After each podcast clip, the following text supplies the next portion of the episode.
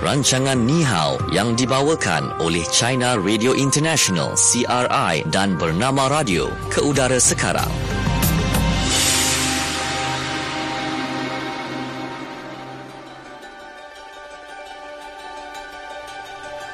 Baik kembali waktu ini di bernama radio stesen berita bisnes anda dan uh, kita dalam program Ni Hao yang dibawakan oleh China Radio International dan bernama radio bersama-sama dengan saya Natasha Aimi dan saya Nazira Noran bersama yeah. rakan kita di Beijing Melur. Hai Melur selamat petang. Hai. Hai, selamat petang. Ya, okey jadi Melu akan menemani hmm. kita dalam uh, program Ni Hao pada hari ini. Ada lima segmen ya. Seperti biasa kita akan kongsikan fokus di China, fokus apa kata anda, fokus di Malaysia, kemudian uh, kuis kenali China dan juga belajar bahasa Mandarin. Okey, jom. Ini waktunya Nazira kita dengarkan apa yang menarik dalam fokus di China. Fokus China. Okey, baik. Saya rasa ni semua orang suka. Hmm. Iaitu mi segera. Hmm. mi segera hmm. memang semua orang suka. Saya menjadi, suka juga. Ah, kan, diminati uh-huh. ramai. Di mana mi segera ya, kalau kita lihat adalah makanan... Paling an- segera. Betul, antara makanan segera yang paling popular tu boleh penting tu. Yeah. Di seluruh hmm. dunia. Ah, walaupun sering kali terkait dengan pelbagai kontroversi. Ya, uh, Mungkin hmm. ini dia Momofuku Ando. Uh, ini adalah usahawan hmm. daripada Jepun yang digelar sebagai bapa mi segera yang juga merupakan pengasas kepada syarikat Nissin Foods ya. Uh, yang tidak hmm. menyangka kini lebih 100 bilion mi segera dihidangkan para pengguna di seluruh dunia dalam setahun. Mm-hmm. Hmm. Dan walaupun mi segera moden yang berasal dari Jepun, uh, namun dari segi pengambilan uh, warga negara Jepun bukanlah pemakan mi segera terbesar dunia Tasha oh, okay. dan juga Melor ya sebaliknya pemakan uh, ketiga terbesar di belakang China dan juga Indonesia ah pengeluar saja hmm. sebenarnya okey baik uh, hari ini kita nak tahu uh, di China sendiri penggunaan mi segera hmm. di sana Melor bagaimana hmm. okey Okey, uh, dati kita sebutkan walaupun uh, maskara moden itu memang berasal dari Jepun, dicipta oleh rakyat Jepun, tapi uh, Jepun bukan pemakan maskara terbesar. Sebaliknya, China merupakan pemakan maskara terbesar di dunia, seterusnya Indonesia, seterusnya Jepun. Jadi Jepun yang ketiga, uh, pemakan ketiga terbesar di belakang China dan Indonesia.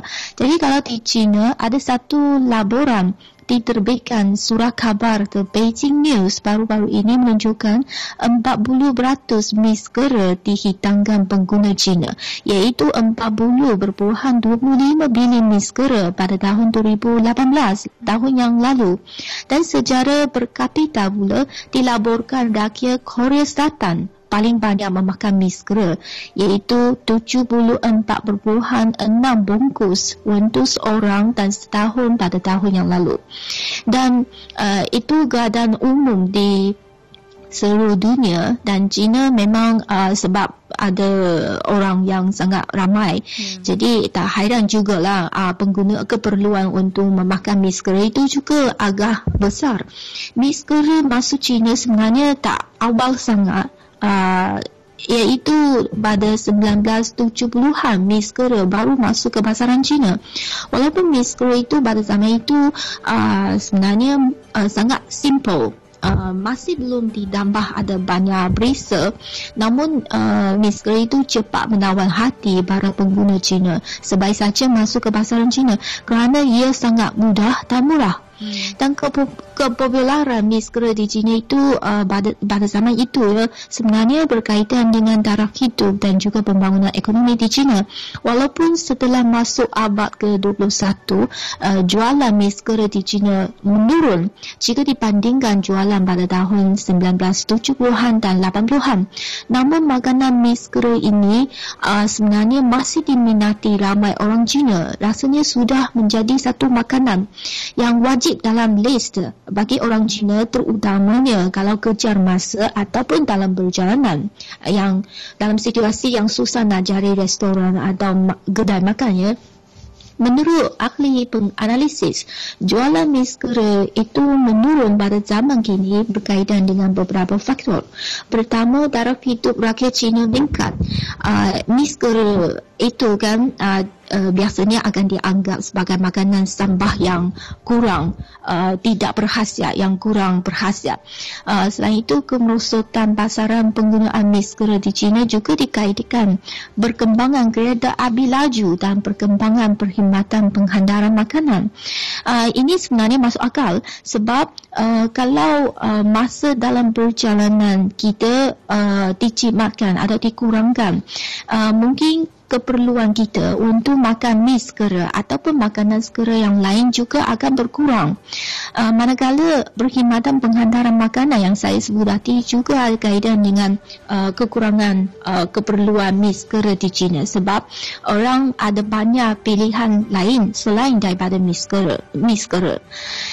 Dan uh, Hmm, dan ini ada uh, dua faktor utama lah. Kenapa faktor utama kenapa pada zaman moden ini walaupun misker masih banyak dimakan dihidangkan oleh pengguna di China, tapi uh, berbanding zaman dahulu uh, penjualannya menurun. Hmm.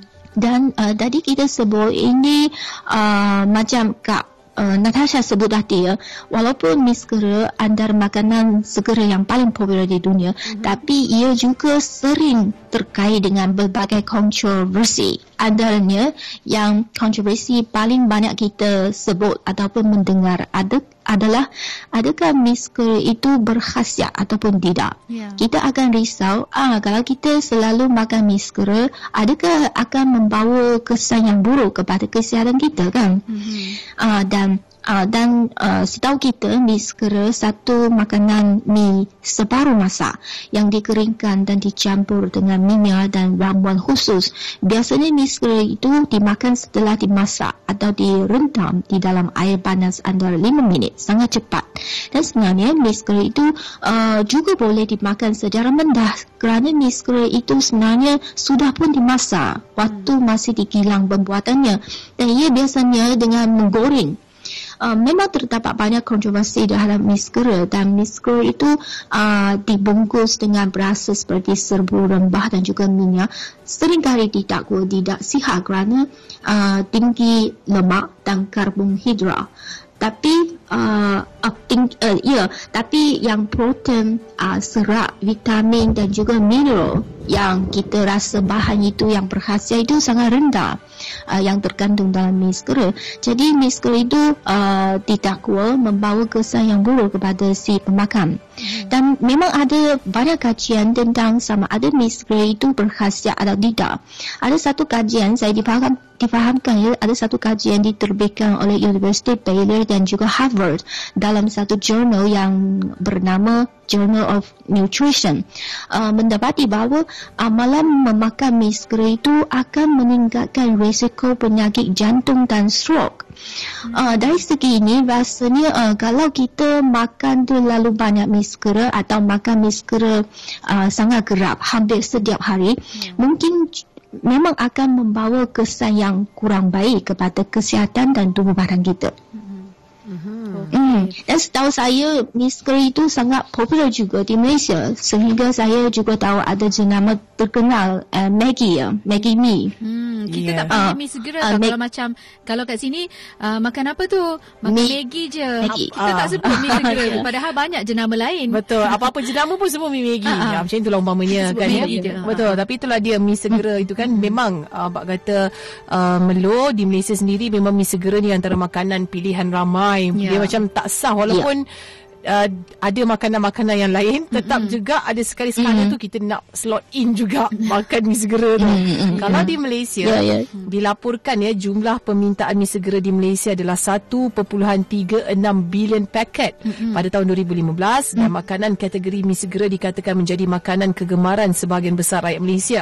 Jadi mi segera sekaligus ya meletakkan Malaysia sebagai negara ke-13 paling banyak uh, menikmati makanan tersebut di dunia. Yeah. Dan laporan dari daripada Persatuan Mi Segera Dunia WINA ya yang berpangkalan di Jepun uh, menyaks, uh, menyatakan juga ya permintaan Mi hmm. Segera di Malaysia ini menyaksikan peningkatan daripada 1.32 bilion paket pada tahun 2011 dan um, hmm. telah berubah kepada 1.36 bilion pada tahun 2017. Namun hmm. permintaan terhadap makanan itu mengalami penurunan pada tahun 2012 dan 2014 hmm. ya berbanding tahun sebelumnya dan uh, permintaan mi segera di Malaysia adalah sebanyak 1.30 bilion paket pada 2012 uh, hmm. dan jumlah ini terus meningkat hmm. pada 1.35 bilion paket eh, itu pada hmm. tahun 2013 dan 1.34 bilion hmm. paket pada tahun 2014. Ya. Nah tapi dia tak larilah tetap hmm. jarak 1.3 tu.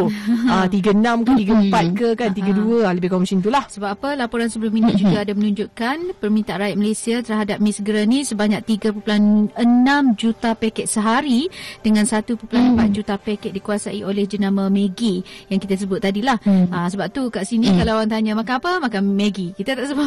Maggie. Padahal hmm. banyak jenama lain tu dan keseluruhan 2014 didapati jenama Maggie ni telah menguasai 511 juta paket daripada 1.34 hmm. bilion paket yang dibeli oleh rakyat di negara ini. Dan uh, kata hmm. uh, WINA ini juga perisa mi segera kari dan juga tom yum paling popular hmm. dalam kalangan rakyat Malaysia yang terdiri daripada pelbagai kaum. Kalau Tasha suka hmm. uh, jena, jenama perisa apa? Okey, saya okey on. Kari okey, tom yum okey, hmm. uh, apa ni asam laksa okey, ayam okey, semualah. Kalau belum? Perisa. Saya suka tom yum. Perisa tom, tom yum. Okey. Ya. Saya dah muak dah. Ha, kari ke tu. Oh, okay. Saya Sekarang? suka mi segera goreng oh. je. Okey. Ha, oh. Tapi goreng pun ada juga perisa dia kan Azhar ha, kan? Betul. Tapi perisa asli. Haram ya? Asli sedap macam tu. Ha. Saya tak saya dah tak boleh. Mm-hmm. Saya dah tak boleh dah jenama mungkin sebab dah muak kan. Dah ha. jenama Maggi dah Selalu tak sangat, boleh. Selalu sangat nak makan. Biasalah. Jadi nak jenama Usia kalau banyak dia macam tu. okey. Okay. Baik. Tapi yeah. tapi kita kita nak benda tu jadi macam okey boleh dimakan sihat. Banyak kalau hmm. letak sayur, perencah tu letak sikit sudahlah. Sikit je kan, kan ya. Saya rasa kat rencah dia tu yang mungkin um, mungkin terlebih terlebih sikit, sikit bahan dia tu yang akan sedikit ah. mengganggu kesihatan dan hmm. yang paling penting sekali Nazira kan yeah. orang kata buat apa-apa pun kalau berlebihan sangat memang tak elok. Betul. Kalau makan mi sangat. Ah, ya? kalau makan ah. mi segera hari-hari memanglah tak okey tapi macam sekala boleh, boleh lah. Okey. Boleh. Tapi kan rakyat Malaysia banyak memilih jenama Maggi lah yang tak boleh kita lari dan Nestle mm. Malaysia memberikan jaminan kepada semua pengguna bawah syarikat itu sejak dulu lagi mengutamakan kualiti dan juga keselamatan produk yang menepati piawaian mm. tempatan dan juga antarabangsa. Dan dalam satu kenyataan, syarikat tersebut juga menjelaskan produk mi segera Maggi yang dijual di negara ini adalah buatan tempatan dan selamat uh-huh. untuk dimakan dan itu mm. juga faktor yang mendorong penjualan Maggi dalam kalangan rakyat Malaysia ni memang sangat popular lah di Betul. sini ini. Ya, hmm. itu dia. Itu hmm. situasinya di Malaysia. Ya. Okey, baik. Itu untuk fokus di China. Apa kata sekarang ni kita terus saja ke segmen yang seterusnya iaitu fokus apa kata anda. Fokus apa kata anda. Baik, untuk fokus apa kata anda ni, ya soalan dia best sangat iaitu adakah anda selalu makan mi segera? Ha, berapa kerap lah seminggu berapa kali Betul. atau bulan berapa kali? Kan? apa sebabnya anda makan ataupun tak makan mi segera ni? Ha, ha kongsikan ya. dengan kita ya. Kita Tinggal... tanya Tasha juga. Ha, mari Lepas kita. kita tanya Melo. Baik. Okay. Saya adakah anda selalu makan? Saya makan mi segera ha? tapi selalu tidak. Saya tidak makan. Berapa lah anggaran? Sebulan berapa kali? Ui, sikit sangat saya rasa. Ada kot dua kali ke? Dua kali. Itu pun kalau bernasib baik kan. Sikit bagi Tasha Tapi, lah. ha. tu sekarang tahu. Ha. Dulu saya memang penggemar hantu. tega. hantu. memang hantu okay. betul. Melu berapa siap kali? Siap letak cili padi oh, lagi. Siap letak cili padi. Memang sedap lah. Okey, Melu ha. berapa kali? Kelap. Kalau saya, saya uh, saya sekarang memang jarang makan lah. Tapi waktu saya dulu belajar di universiti, hmm. saya memang seminggu mungkin sekurang-kurangnya sekali dua kali makan mi segera. Hmm. Sebab memang sangat murah dan mudah didapati. Dan saya rasa sebahagian uh, perisa mi segera itu memang sedap. Walaupun okay. itu makanan segera. Hmm, betul-betul. Okay.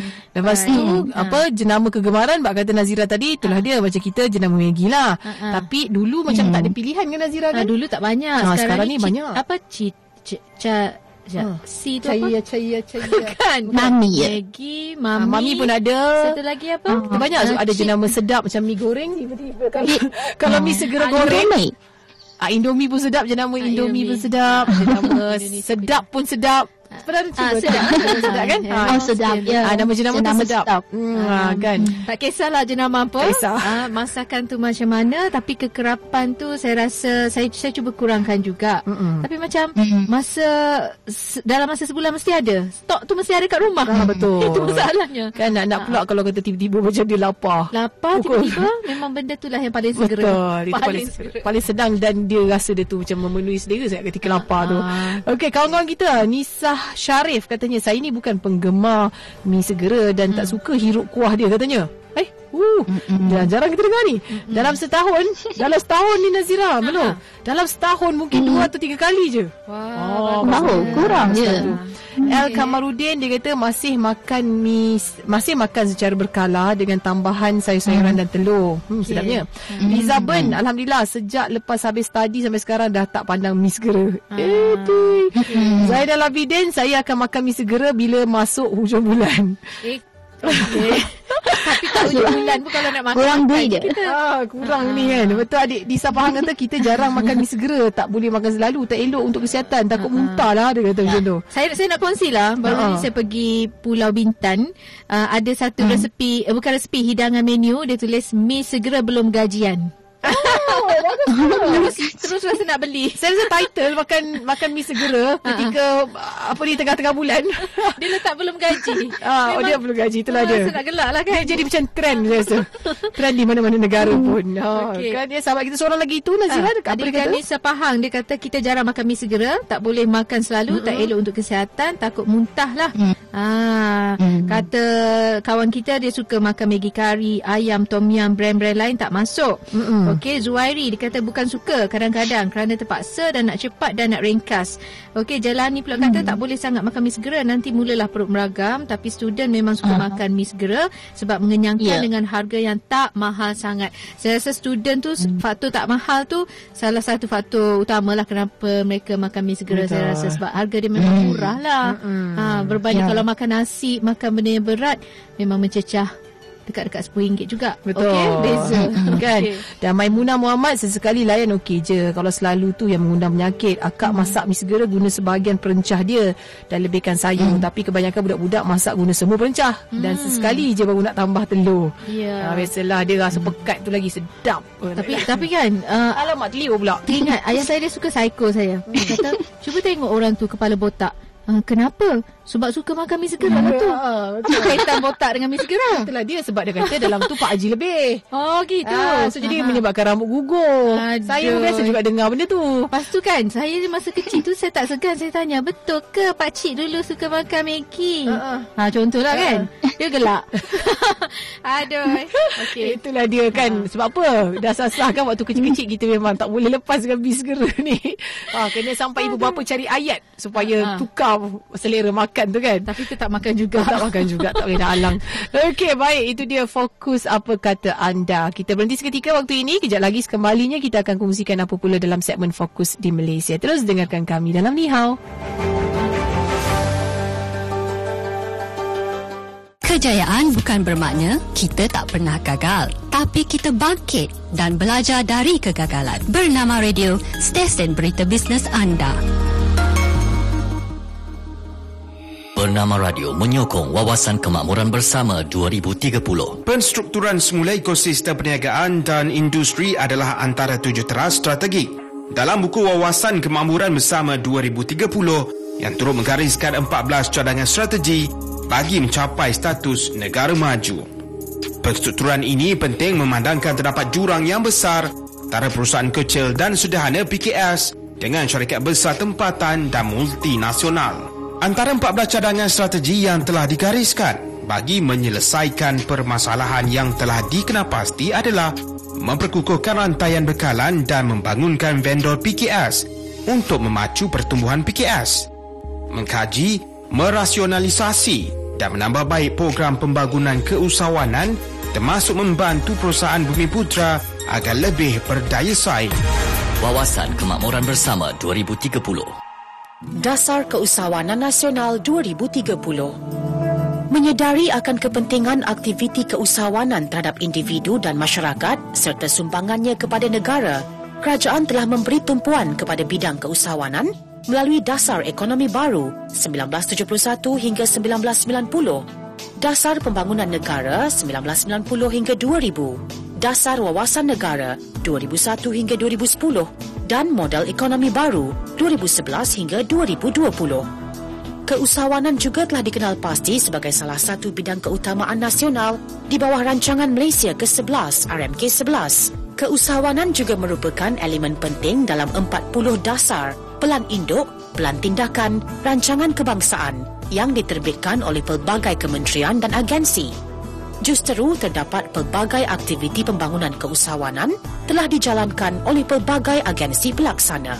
Insentif dan program pembangunan keusahawanan yang dilaksanakan di Malaysia adalah bersifat inklusif yang merangkumi keseluruhan rantaian nilai atau value chain. Menurut laporan SME Integrated Action Plan atau SMEIPA 2019, terdapat 153 program pembangunan keusahawanan yang dilaksanakan oleh pelbagai kementerian dan agensi yang melibatkan peruntukan berjumlah 13.7 bilion ringgit dengan 637,808 penerima manfaat.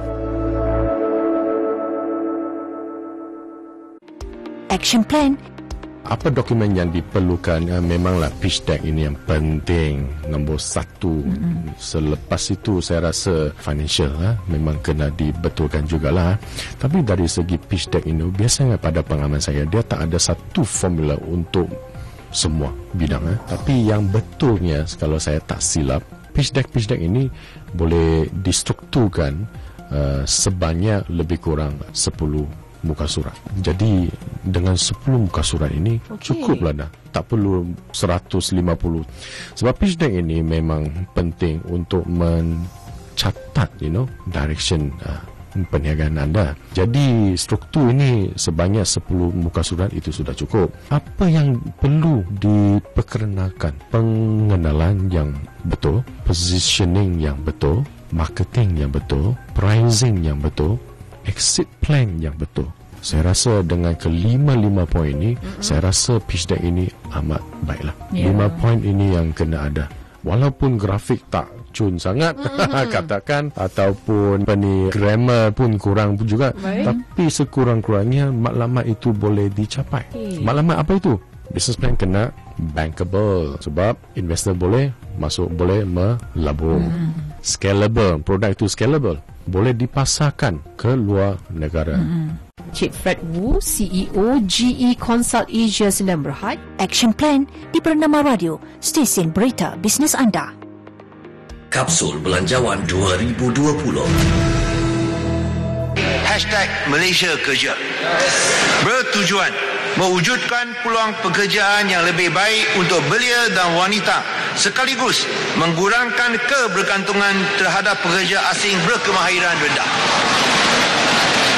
Secara ringkasnya, hashtag Malaysia Kerja dibagikan kepada empat program yang disasarkan kepada pekerja dan majikan dengan menyediakan pelbagai insentif seperti berikut.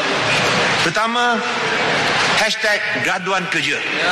Direka khusus untuk pengambilan graduan yang menganggur melebihi 12 bulan.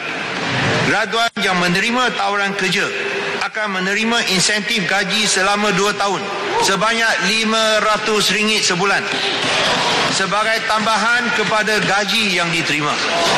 Manakala majikan pula akan menerima insentif pengambilan pekerja sebanyak RM300 sebulan juga bagi tempoh yang sama. Kedua, hashtag wanita kerja bertujuan mewujudkan 33,000 peluang pekerjaan setahun untuk wanita berusia di antara 30 hingga 50 tahun yang telah berhenti bekerja selama setahun atau lebih. Wanita yang kembali kerja akan diberi insentif selama dua tahun sebanyak RM500 sebulan. Manakala majikan pula akan diberi insentif pengambilan pekerja sebanyak RM300 sebulan bagi tempoh yang sama. Kapsul Belanjawan 2020 Terima kasih kerana memilih stesen radio bisnes nombor 1 Malaysia.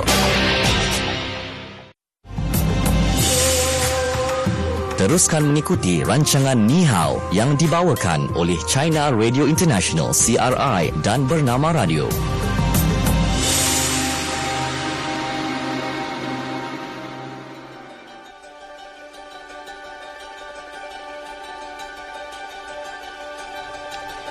Okey, kita kembali semula waktu ini dalam program Ni Hao yang dibawakan oleh China Radio International dan bernama Radio. Dan kita terus saja ke segmen yang seterusnya iaitu Fokus di Malaysia. Fokus Malaysia. Baik. Fokus ni menarik ni. Mm-hmm. Okay, ya, ada apa tu? dengan diri kita. yang terlibat dalam penyiaran radio khususnya. Termasuklah Melo sekali. Betul tak? Ah, jadi hari ni kita nak bercakap mengenai earphone dan ataupun headphone. Hmm, okay. Cantiklah memanglah kita macam BFF dengan earphone ni kan? Ya.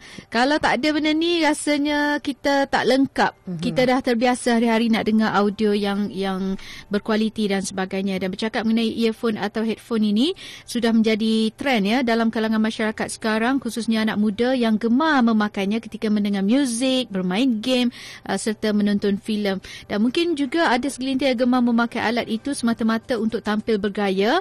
Namun uh, pernah tak anda terfikir tentang kesan yang akan menimpa seseorang yang terlalu obses memakai alat tersebut. Jadi ada salah seorang pengamal perubatan ni beritahu uh, Dr. Muhammad Syaiful Nizam dia kata uh, yang telah berkongsi di laman Twitter merungkai implikasi akan berlaku jika seseorang itu memakai earphone terlalu lama. Ha. ha ini menakutkan kita juga Tasha. Baik. Ha, sebab apa dia kata risiko yang bakal dialami jika lo mendengar muzik yang terlampau kuat dan lama menggunakan earphone itu mampu merosakkan deria pendengaran lebih parah jika tidur hingga ke pagi sambil on music. Ha, kita tak adalah sampai tahap tu. Betul lah tu. Tapi 5 jam sehari. Ya, ha. betul tu. Kan melekat dah rasa ha. ni ha kan ya. Kata doktor tu lagi. Hmm.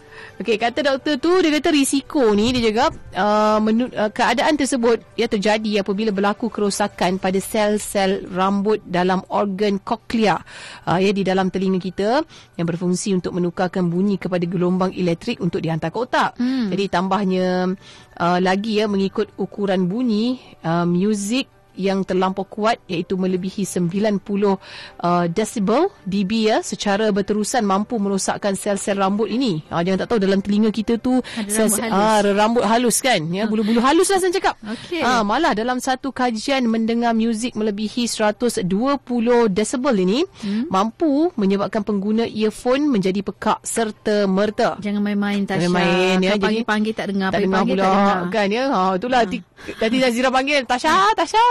Buat tak tahu je Ingat sombong Punya dah pekak Jadi Pertubuhan Kesihatan Sedunia WHO uh, Pernah melaporkannya Kira-kira 1.1 bilion penduduk dunia Yang berumur antara 12 tahun hmm. Sampai 35 tahun ya, Berisiko alami masalah pendengaran Disebabkan oleh tahap bunyi Yang tidak selamat Daripada peralatan rekreasi Iaitu alat audio uh, Konsert contohnya Dan hmm. juga di tempat kerja Ya sebenarnya hmm. kan Saya perasan juga Tasha uh, Melo Saya pernah pasang radio hmm. dalam kereta Bila kawan saya buka pintu hmm kuatnya pasang radio. Mm-hmm. Eh kuat eh. Mm-hmm. Kita rasa tak kita rasa biasa. Kita dah biasa ah. dengar dekat studio ni. Tu tandanya macam sesuatu pada telinga kita kan kita punya sistem pendengaran Aduh. kita. Okey dan sebenarnya ada tanda-tanda kita mempunyai masalah pendengaran. Ah tu saya dah cerita dah tadi mm. pengalaman saya tu. Yeah. Ah contohnya anda tidak dapat mendengar secara jelas setiap percakapan seseorang. Ah kedua anda tak mampu nak menentukan arah mana bunyi itu datang. Kiri ke kanan, depan ke Aduh. belakang. Dari mana ni datang suara ni. Okey dan anda akan sentiasa mengingatkan uh, meningkatkan volume ketika menonton TV. TV tu kita rasa besar perlahan sangat TV ni. Memang kuat lah. Sama juga radio tadi. Dan anda terasa bunyi tangisan anak-anak tu terlampau kuat. Sedangkan Baik. bagi orang normal, itu adalah bunyi tangisan yang biasa-biasa. Mm-hmm. Ha, patutlah kalau dengar budak mm-hmm. menangis sebingit. Yeah. Kalau lagu tak apa. Kan? ha, ini budak-budak pun sama yeah. juga kan. Tapi tak tahulah kalau kata budak-budak tu pekik kat telinga kita kan. Ya. Yeah. Dan uh, kita sendiri mm. ni, kalau anda perasan kan, kita ni bercakap kuat kepada seseorang. Mm-hmm. Mungkin kita tak perasan. Orang lain yang perasan apa sah hmm. dia ni cakap kuat sangat ni? Betul? kan macam uh, pakai mikrofon yeah. padahal padahal uh, ialah sebenarnya kita tak sedar lah kita orang punya, lain yang kena tegur lah tu yeah, kan gegendang uh, kita dah, dah memang bermasalah lah okay. kalau macam tu kan macam mana nak Tapi kurangkan ada cara. risiko ya yeah, uh. ada cara untuk kurangkan risiko masalah pendengaran ni pertama sekali kena kurangkan kekuatan muzik bawah 90 hmm. decibel itu tadi so sekarang ni kita ni dengar tahap mana ni Tasha? kita tengok kita pun dah tengok dah sistem dekat dalam radio ni kan mana nak baca 9 je tak nampak nombor 9 ni kat sini uh, Ha.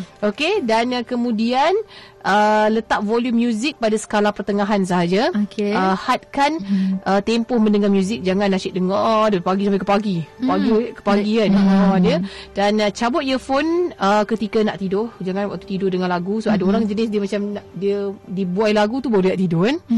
Gunakan headphone berbanding earphone. Headphone mm-hmm. dia berbanding earphone yang dalam telinga tu. Mm. Kan headphone tidak mempunyai ear tip ya yang menyebabkan jarak bunyi kepada gegendang telinga lebih dekat. Dia ada lapisan-lapisan yang Betul. menyelamatkan keadaan ya, lah. Betul okay. kan ya. Jadi uh, setakat ni tak ada lagi lah kajian dibuat terhadap uh, ear, uh, headphone murah ataupun mahal ya Mhm. yang mana satu yang boleh rosakkan pendengaran. Uh, kalau seseorang mengalami tanda-tanda gangguan pendengaran langkah yang sepatutnya diambil adalah buat kajian ataupun ujian ya buat ujian sebenarnya ujian saringan uh, pendengaran kemudian jumpa doktor walaupun gangguan yang dialami, dialami ini adalah kecil tapi Ya. langkah ini sangat-sangat penting Betul. untuk memulihkan pendengaran ya ke tahap normal dan mencegah masalah yang lebih teruk. Jangan main-main ya. Hmm. Peneraju kita ada dua orang pernah pergi jumpa doktor oh, ya? sebab sakit telinga. Oh. Saya tak nak sebut je siapa. Ah, baiklah. Ah, sakit telinga so, jadi dia memang kata. betul-betul berlaku kan. Ah. Ah. keperitan di bahagian telinga kot. Saya rasa macam tu eh. Ah. Okey, baik. Tapi sekarang ni masih masih lagi boleh mendengar lah. Boleh mendengar Alhamdulillah. Okey. Okay. Itu dia ya fokus di Malaysia kan ya. Kita berkongsi tentang uh, earphone ataupun headphone ini yang sebenarnya memberi kesan yang sangat-sangat um, teruk juga kalau Ya. kata kita terus menggunakan ear dalam jangka masa yang panjang. Okey, baik. Jadi kita waktu ini terus saja ke segmen yang seterusnya iaitu kuis kenali Cina. Baik, Melo, soalannya apakah? Hmm. Ianya itu. Soal soalan hari ini, kini apakah tiga negara pemakan mi segera terbesar di dunia? Ha, tiga negara pemakan mi segera terbesar di dunia. Kini. Hmm. Apakah negara itu? Ya. Sebut. Sebut. Anda akan dapat hadiah apa ni? RM50 menanti anda. Ah, Okey, okey. 0326927939. Telefon kami segera. Kita tengok siapakah Dapat yang menjawab dengan segera. Betul tepat sekali. Okey, di talian kita ada siapa tu? Ya, Eng Eng Eng Kini dari Kuala Lumpur. Encik Eng, boleh panggil Encik Eng? Ah, ya boleh boleh. Baik, baik. Okey, Encik Eng. Okey, soalannya Melo. Ah, ah, gini, apakah tiga negara pemakan mi segera yang terbesar di dunia? Baik. Ada tiga negara. Okey. Negara pertama ialah China, kedua ialah Indonesia, ketiga ialah Jepun. Okey, macam mana Melo? Setuju? Betul. Ya. Betul. China, Indonesia dan Jepun. Baik, tahniah Encik Eng ya. Tinggalkan butiran diri anda kepada penerbit Nihau uh, Hizri Rahil. Okey. Hmm. Tahniah senang kan masa ni segera memang cepatnya jawab dapat jawapan. Jawab apa segera? Segera. Baik, okey kita ke segmen yang terakhir iaitu belajar bahasa Mandarin. Okey, sekarang cikgu Melo. Hmm. Okey, kongsikan. Dalam se- Okey, yang pertama ya mi segera dalam bahasa Mandarin fang bian mian. Fang Bian Mian. Ah, betul. Fang Bian Mian. Okey, baik. Hmm, fang bian mian. Ah, yang yang kedua uh, controversy Mm-mm. dalam bahasa Mandarin 争议 Zheng Zheng Yi. Chong Yi. ah 争争议 Chong Zheng Yi. Yi. Zheng. Zheng. 争争 Cheng Zheng. Yi. Zheng. J. Zheng. ah betul Cheng Yi. Yeah. betul betul Ah, tu dia. 争议 Okey, Zheng Yi. Okey, ayatnya. Okey, yang yang yang terakhir ya. Uh, makanan sampah yang tidak berkhasiat Mm-mm. dalam bahasa Mandarin ah uh, 没有营养的垃圾食品 Eh, perlahan sikit. 没有营养的垃圾食品。 Ah, Mayo betul. Ying Kak Yang Natasha Te. betul. Laji Shipin. Hmm, betul. Betul juga. 食品 Okey. Baik, jadi kita cuba dari awal. Mari saya mulakan dulu ya Naziraya. Okey okey. Okey, yang pertama mi segera. Fang bian mian. Fang bian mian. Fang bian mian. Hmm, betul lah. Betul. Okay. Boleh. Yang kedua, kontroversi jeng yi. Aha, bagus. Okay. Ini sangat tepat. Hmm. Baik, yang ketiga makanan sampah yang tidak berhasiat. 没有人养的来这些病，垃圾食品，垃圾食品，啊，垃圾都三吧，OK，啊，食品，垃圾，啊，食品，垃圾，嗯，食品嘛可能，哎，OK，我我们对了，OK，没有人养的来这些病，啊，不对，对，来。Nazira pula. Jangan giliran. Mi segera. Fang Bian Mian. Hmm, betul. Bagus. Kontroversi Cheng Yi. Hmm, betul. Okey. Makanan sampah yang tidak berkhasiat. Mi Yo Yi Yang Telah Ji She Bian. Ah, bagus. Okey, baik. Itu dia. Ha, kan ya dalam segmen belajar bahasa Mandarin kan ya. Ha. Takut dah makan laji. Jangan makan laji, makan mi segera tak Ya. apa. Aduh, ya, okey. Apa pun kita nak ucapkan terima kasih uh, kepada uh, Melo Terima yang kerana bersama-sama dengan kami dalam program Ni pada hari ini. Esok masih lagi ada peluang ya untuk anda memenangi RM50 dalam kuis kenali Cina. Okey, jadi pastikan anda dengarkan kami setiap hari Isnin sampai Jumaat uh, bermula pada pukul 3.15 minit petang ya dalam program Ni Hao yang dibawakan oleh China Radio International dan Bernama Radio. Jadi mewakili penerbit Ni Hao kita ada Hazy Rahil, tim uh, kita uh, kita ada penerbit berita Farizan Hashim kan dan kita ada juga uh, Azmi Sharifuddin dan juga rakan-rakan lain yang turut membantu dan kemudian pengawal kandungan kita kita ada Anis Suhailah dan juga penerbit-penerbit lain. Jadi saya Natasha Aimi Dan uh, saya Nazira Noran, mewakili penerbit itu tadi. Semua tadi kita dah Aha. kongsikan. Okey, kita jumpa lagi. Alright, terus saja dengan kami di Bernama Radio Station Berita Bisnes anda. Bye-bye, Bye. Melo. Bye-bye. Jumpa lagi.